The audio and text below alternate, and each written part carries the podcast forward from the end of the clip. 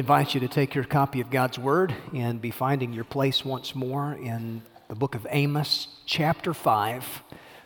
the fifth chapter of Amos. I want to return to this chapter. I began looking at it last week.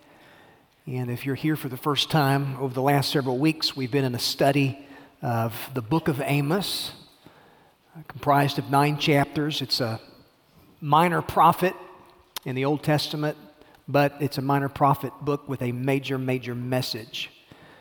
And the overall emphasis in the book is that of divine justice. And the emphasis of the chapter, chapter 5, is one of lamentation. And that's a word that's used both in verse 1 as well as down in verse 16. And the language of the first few verses of the chapter reveal this chapter to be a funeral dirge a song of lamentation, much like those that had been raised over someone who had died, yet with so much promise, someone who had tragically died in a premature way. And what we find here is a sad song raised by the prophet Israel, uh, Amos over Israel, who's crying out over their sins. And in many ways, this fifth chapter is an autopsy report of a lifeless religion, illustrating for us how religious activity is not the same thing as a vibrant faith. Uh, it is an Old Testament illustration of what uh, James will later describe in chapter 2 of his epistle in the New Testament, where he says that faith without works is dead and useless. Now, by this point in our study of Amos, we're squarely in the main section of the book. The roar of impending judgment has been announced in the first three chapters. Uh, here in chapter 5, again, the prophet is raising his voice uh, as a cry, a sad song. Israel had sinned, they had drifted from God, and God was going to deal with his wayward people because they had set aside his word in favor of their own opinions. They'd become so shallow and superficial in terms of their worship, and they had become self centered in terms of their relationships with one another. Their social ethics. Uh, society was coming apart at the seams. It had been a time of prosperity, a time of affluence. However, God's people became complacent. They didn't prioritize his house, but rather their own and they assumed his presence in their midst no matter how they lived and treated one another. And all of this complacency fostered idolatry. And so God raises up Amos and sends him into the northern kingdom of Israel to announce a message. It was a message of judgment. And so he's crying out against what God's people had tragically become. And so, with that in mind, let's read beginning in verse number one. The Bible says, Hear this word that I take up over you in lamentation, O house of Israel. Fallen, no more to rise, is the virgin Israel, forsaken on her land with none to raise her up. For thus says the Lord God The city that went out a thousand shall have a hundred left. That which went out a hundred shall have ten left to the house of Israel. For thus says the Lord to the house of Israel Seek me and live. But do not seek Bethel, and do not enter into Gilgal, or cross over to Beersheba, for Gilgal shall surely go into exile, and Bethel shall come to nothing. Seek the Lord and live, lest he break out like fire in the house of Joseph, and it devour with none to quench it for Bethel. O you who turn justice to wormwood, and cast down righteousness to the earth. So notice how he's dealing with society's ills and their treatment of their fellow man in verse 7, but not before addressing the issue of worship.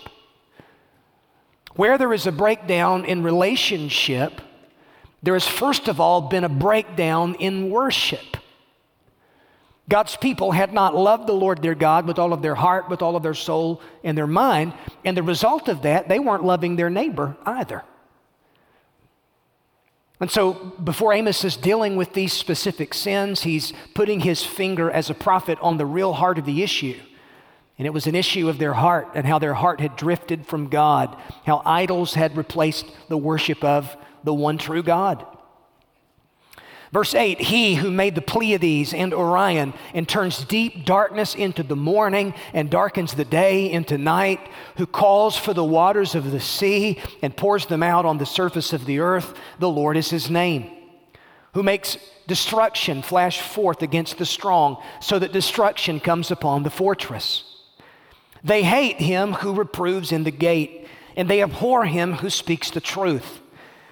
Therefore, because you trample on the poor and exact taxes of grain from him, you've built houses of hewn stone, but you shall not dwell in them. You've planted pleasant vineyards, but you shall not drink their wine. For I know how many are your transgressions and how great are your sins, you who afflict the righteous, who take a bribe and turn aside the needy and the gate. Therefore, he who is prudent will keep silent in such a time, for it's an evil time. Seek good and not evil that you may live. And so the Lord, the God of hosts, will be with you as you have said. Hate evil and love good and establish justice in the gate. And it may be that the Lord, the God of hosts, will be gracious to the remnant of Joseph. I want to preach once more from this thought, the saddest of all songs. And again, we began looking at this passage this funeral dirge that was raised by the prophet Amos over the wayward house of Israel. Now, there's several things from this passage that I want to point out, the first of which I have already mentioned. We considered it at length last week, but it's the lamentation of God's prophet as expressed there in verses 1, 2, and 3. The chapter begins with a phrase, it's the third time the phrase is used. It's the phrase, hear this word. And it conveys a sense of urgency with which God's people are to hear the message and to heed the message. And what follows then is a lamentation, a funeral song, as Amos the prophet is weeping over the condition of God's people. In fact, that word lamentation uh, literally means elegy, a song raised in lament. And it's a strange way, but he's doing it in such a way to get the attention of Israel. In many ways, it's like having the funeral for a person before that person actually had died. That's what the word means there lamentation. It's as if their obituary is being printed in the paper before they had died, and the prophet is forcing God's people to read it, and in that way, it's intended to be an attention grabber. It's designed to be shocking. Well, what was it that had happened from the prophet's perspective? Well, verse 2, notice the word fallen and the word forsaken. Fallen no more to rise is the virgin Israel, forsaken on her land with none to raise her up. So, because of sin and because of turning away from God, she had fallen like some young maiden who had died prematurely. And Amos is a broken-hearted prophet who's raising his cry over a nation that had turned its back on the Lord. And aside from a move of God's Spirit to bring about repentance and revival, there was nothing but ruin over their horizon. So, to get their attention, to convey how serious their situation truly was, the prophet is singing this sad song. He's a man who's weeping over sin He's broken over the spiritual condition of God's people. And it's fitting because his name, the name Amos, literally means one who bears a burden.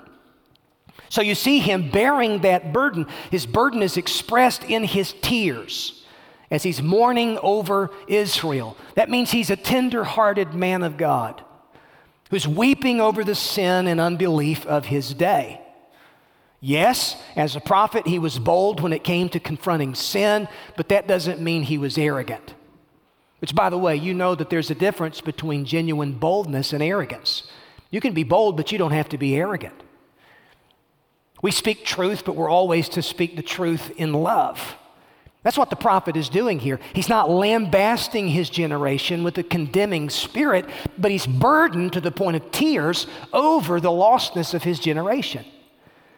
Alec Motyer says it this way Most certainly, Amos was a prophet who feared no man, but this doesn't mean that he went around shaking his fist in people's faces or behaving in a needlessly provocative manner. So he's bold before men because Amos is broken before God, and his tears serve as evidence of the sorrow of his own heart, the depth of the compassion that he had over the ills of Israelite society. And so, in that way, he joins ranks with all of the prophets and servants of God uh, who were before him, who came after him, who walked with God in their day, with tears streaming down their cheeks as they preach broken over the devastating effects of what sin does in the lives of people. Now, at this point, by way of application, we need to ask this question of ourselves Do we truly mourn over sin? Are we deeply grieved over sin, beginning with sin in our own personal lives? Do we grieve over what sin does in the lives of those that we love? Do we mourn over how sin destroys divides, kills, or are we spiritually insensitive? I don't know about you, but I want to be a spiritually sensitive Christian. The enemy would love nothing more than to render us insensitive, desensitized to the way that sin leads to bondage. I think it was Vance Havner who, who once preached a sermon, Getting Used to the Dark the way that we're always, it's, it's easy for us if we're not careful to no longer be moved, to no longer be burdened, to no longer be shocked. And before you know it, you can become insensitive. And the irony of this, the closer you get in your relationship with God as a believer, the more sensitive to your own sin you will become. The closer you grow in terms of your personal relationship with God, the more painfully aware you're going to be made aware of your need of a Savior and the seriousness of your own sin. And aren't you grateful that there's grace and mercy and compassion to be found in Jesus? So that's the lamentation of God's prophet. Now, notice the second thing here, and it's this the invitation into God's presence. Notice the invitation is extended there in verse 4. Thus says the Lord to the house of Israel Seek me and live. Yes, things were terrible, but thank God, God is extending this gracious offer to his people seek me and find life. Seek me and live. Now, in spite of all that was going on in Israelite society, the people in Amos's day were very religious. They visited their religious shrines, they were devoted to rituals, but it was nothing more than a superficial display of outward observances. In other words, it didn't come from a heart that had been truly changed. Their religion was man made. And so God is concerned that the devotion of his people not be distracted by this unhealthy focus on places, places that had become shrines. And you notice places are mentioned there in verse 5 Bethel, Gilgal, and Beersheba. Now, these particular places had been very important places. They held significance in the lives of Israel's patriarchs Abraham, Isaac, Jacob. Bethel was a significant place because of the religious history that it held for Israel. Genesis 12 says that it was the first place that Abram came to uh, when he came into the promised land. He built an altar there, he called upon the name of the Lord. It was here at this place that Jacob had a dream where he saw a ladder reaching into heaven and he first heard God speak to him. God affirmed his covenant with Jacob, Genesis 28, and God said to him there at that place, I'm with you, I will keep you wherever you go, and I will bring you back into this land. And so when Jacob woke up from that experience, he said, Surely the Lord is in this place. This is none other than the house of God, the gate of heaven. And so it's Jacob who names the place Bethel, which means house of God. He sets up a pillar there, and that name was associated with the spiritual reality that God was there revealing himself, speaking to Jacob. That's the significance of Bethel. Now, later on in Israel's history, after the kingdom was divided, it was here at Bethel that King Jeroboam built a rival sanctuary as sort of a rival shrine to the temple in Jerusalem.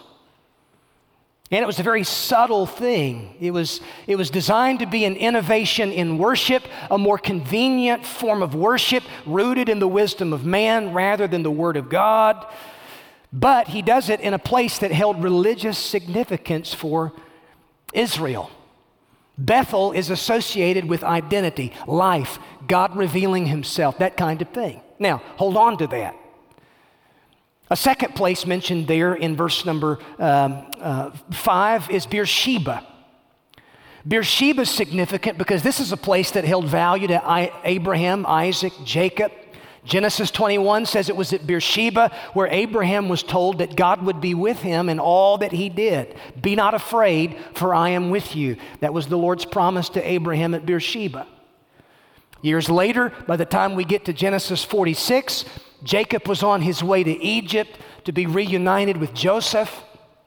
The Bible says that he arrives at Beersheba, and there God gave him this reassurance I am the God of your father. Be not afraid, for I will go down with you. So, if Bethel becomes associated with identity, Beersheba is a place that becomes associated with fulfillment. God with his people, leading them into blessing.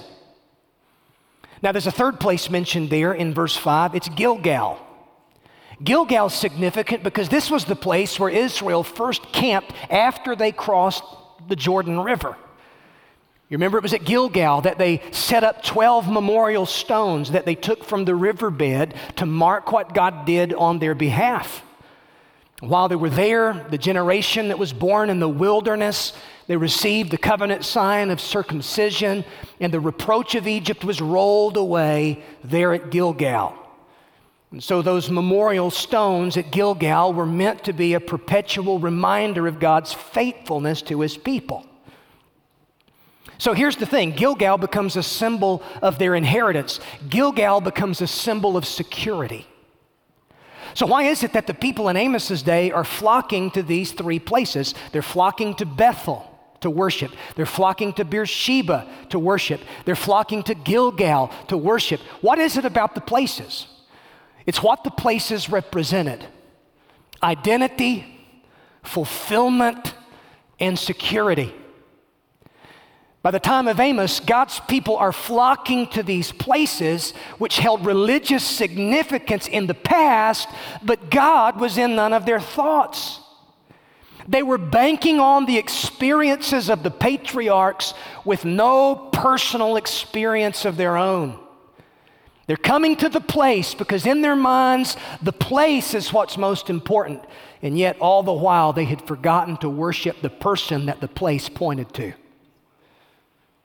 And that's what religious shrines always do. By the way, this is not just true of this generation in Amos's day, same thing happens in our generation. Where a place that held religious significance becomes the object of worship rather than the person who made it significant to begin with. So God is extending an invitation to his people here. He's saying, Don't seek your life at Bethel or Beersheba or Gilgal. Don't think that Bethel is what brings you identity. Don't think that it's Beersheba that brings you fulfillment. Don't think that your security is linked with Gilgal. God says, Seek me and live. What might Bethel be for you? What might Beersheba or Gilgal be for you? Where is it that you turn for identity? What is it that makes you truly feel alive as a person? What is it that you think that you've got to have to bring fulfillment? Something that you absolutely cannot live without. That if it were to be removed from you, life would not be worth living. Because whatever it is, that's what you're worshiping. And, folks, that's the essence of idolatry. And all of this was being done in the name of the God of Israel. But God is saying, You're not seeking me. I'm not, the, it's not me that you're seeking. I'm not in your thoughts. Alistair Begg, in a sermon he preached from this very passage, said this. He said that these shrines are a picture of church buildings in which people say prayers, sing songs, go through the routine of worship, but in all of this, all they're doing is displaying their own social respectability. They want to be seen at the right place. There's something within our fallen nature, there's a propensity to make a shrine out of a place that once held spiritual significance. And God comes along and says, Listen, I'll pull your place down. Seek me and live. Don't go to Bethel and think that's where your life is found. Seek me and live. And folks, listen, where this shift has happened, where the place becomes more important than the person of God Himself, wherever that's happened in the hearts of believers, churches throughout history, you can trace the removal of the hand of God in blessing and power. It's exactly what Jesus tells the church of Ephesus in Revelation 2, the church that had left its first love. It was a church that was full of all kinds of activity. It was all kinds of religious activity. They were busy, busy, busy little bodies. And Jesus says, Listen, I've got this against you. You've left your first love. And he warns the church and says, I'll come and I'll remove your lampstand from its place unless you repent and return to the love that you had at the first. And what's tragic, you go to Ephesus today and you can tour the ruins of where the church at Ephesus used to be. When places become more important, when people become more important, when things become more important than God Himself, folks, this is what the Bible calls idolatry. We tend to think of idolatry as bowing down before stone statues, and we think, well, idolatry is not really a problem in my life. When in reality, the biblical concept of idolatry is much more profound than that. Yes, it involves that, especially a more primitive context. But listen to me every single human being is by nature an idolater at heart. Because every single human being has been made uniquely in the image of God. And when Adam sinned and the entire race was plunged into sin, listen to me, there's now an eternal vacuum in the soul of a person that can, and it's a void that cannot be filled with anything else but God Himself. But what does man do in his blindness and his lostness? He turns to places. He turns to people. He turns to things, thinking that things can satisfy a void in his soul that only God Himself can satisfy. That's why Proverbs 4:21 says above all else guard your heart because out of it flow all of the issues of life. An idol is anything more important to you than God, anything that absorbs your heart or your imagination more than God, anything that you seek to give you what only God Himself can give you.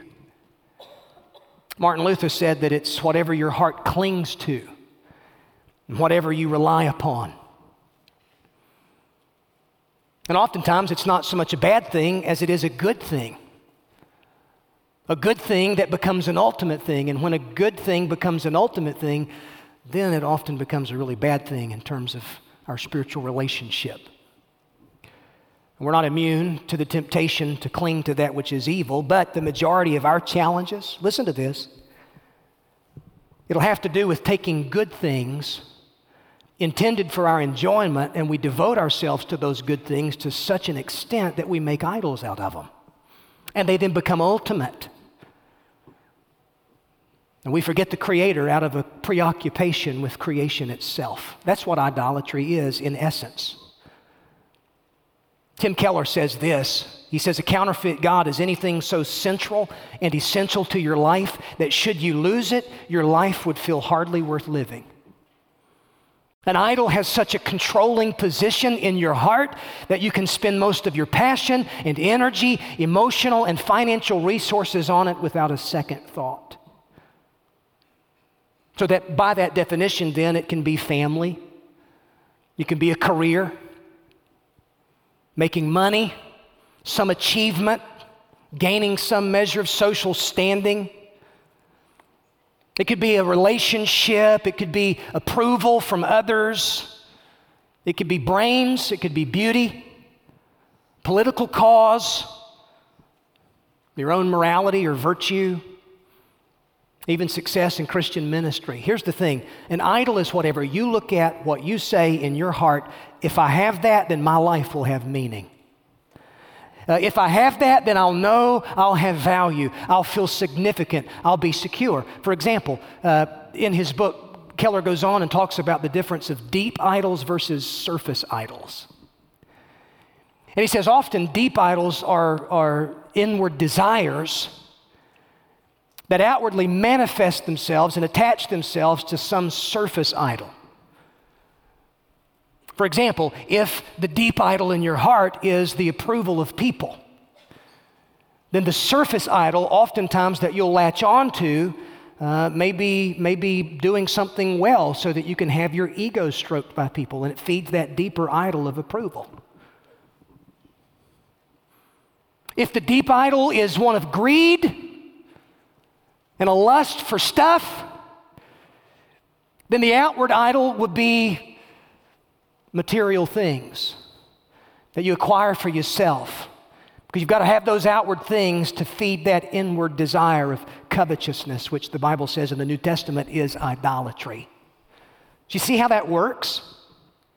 Before it's ever an outward issue, it's an inward matter of the heart. Before idolatry is an issue of the hand, it's an issue of the heart. And it's not just a issue, an issue in the Bible, it's the issue. And this is the issue that Amos is calling out here in Israel. The people had made idols out of their places, shrines out of their places. And God was in none of it. And what is it that you're tempted to seek after with all of your heart, with reckless abandon, thinking that you think that's going to bring me life, man? Only to tragically, sadly find out that it's like drinking salt water. It can't satisfy the deepest longings of your heart. In fact, it will kill you. It will sap the life from you. You want to identify what those idols potentially are in your life? You can ask yourself a few questions. There are a few places you can go to discern whether or not there are hidden idols beneath the surface in your life. One way, think about your thought life for just a second. The true God of your heart is what your thoughts go to when there's nothing else demanding your attention. What do you daydream about? What occupies your mind when you have nothing else to think about? More often than not, there may be an idol there lurking in the shadows. Another way is to discern how you spend your money.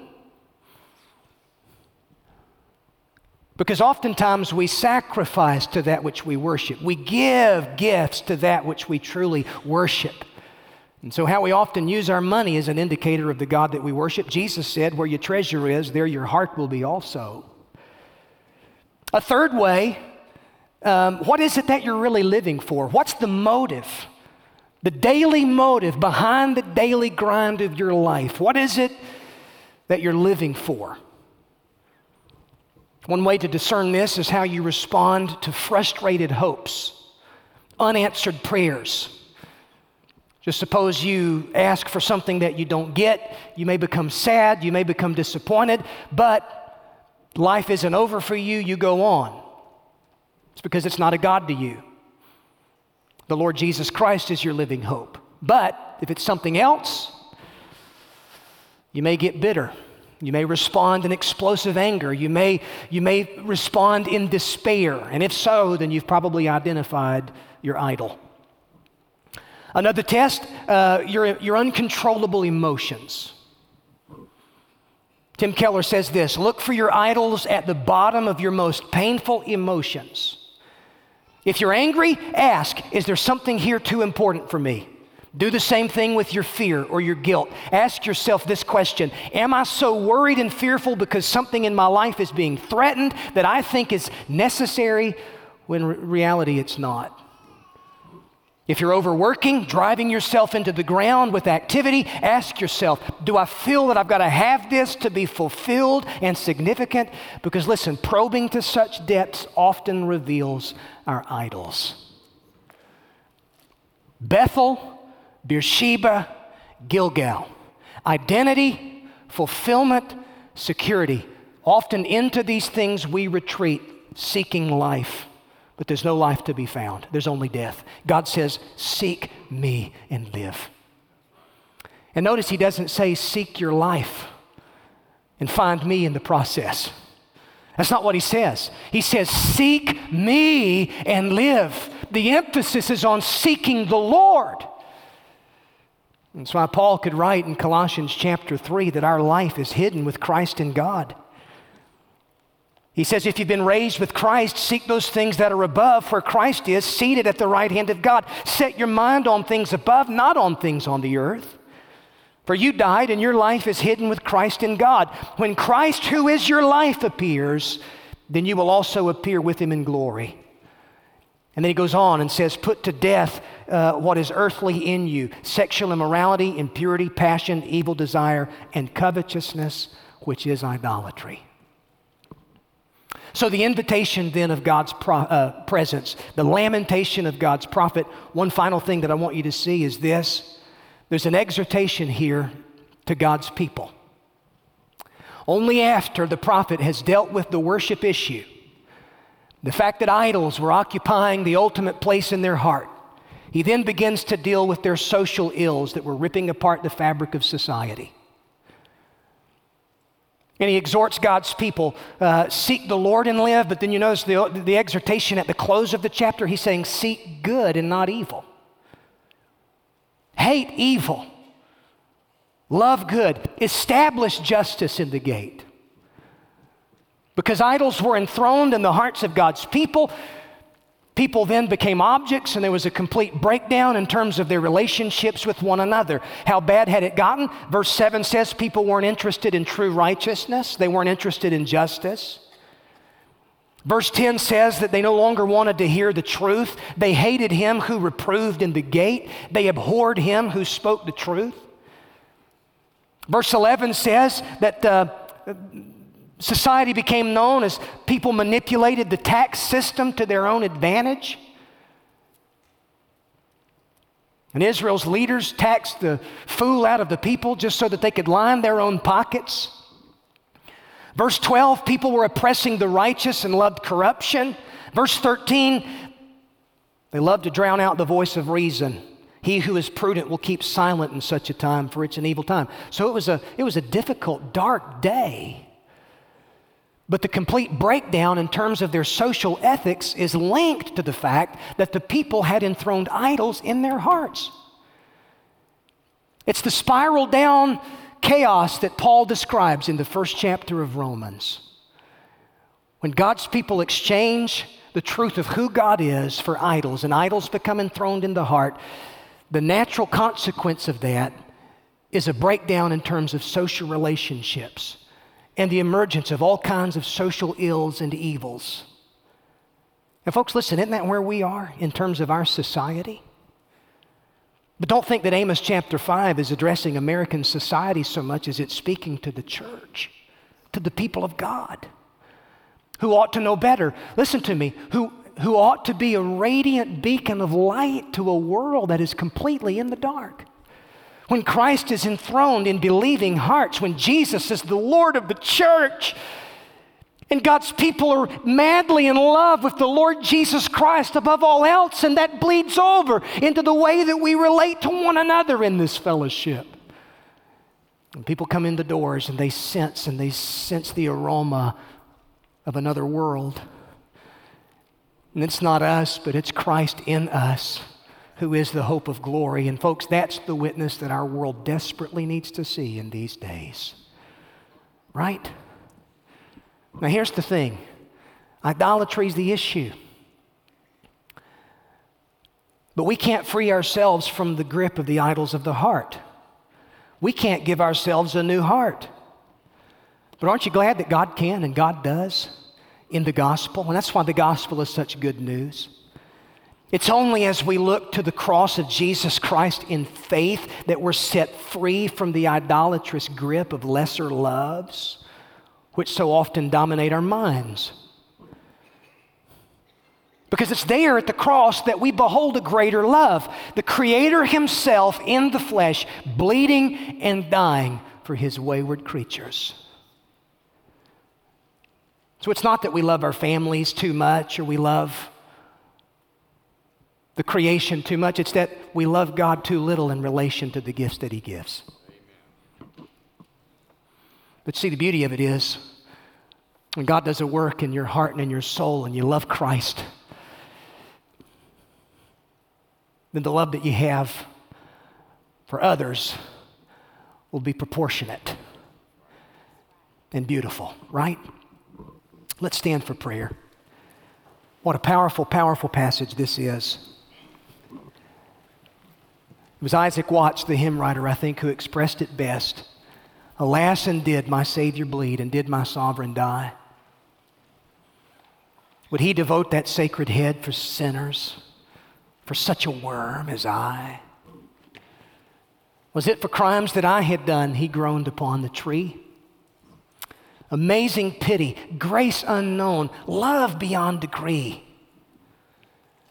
And well might the sun in darkness hide and shut his glories in when Christ the mighty Maker died for man, the creature's sin.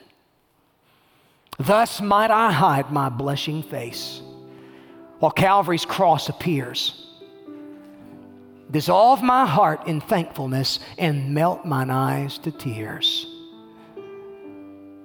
Oh, but drops of grief can ne'er repay the debt of love I owe. Here, Lord, I give myself away.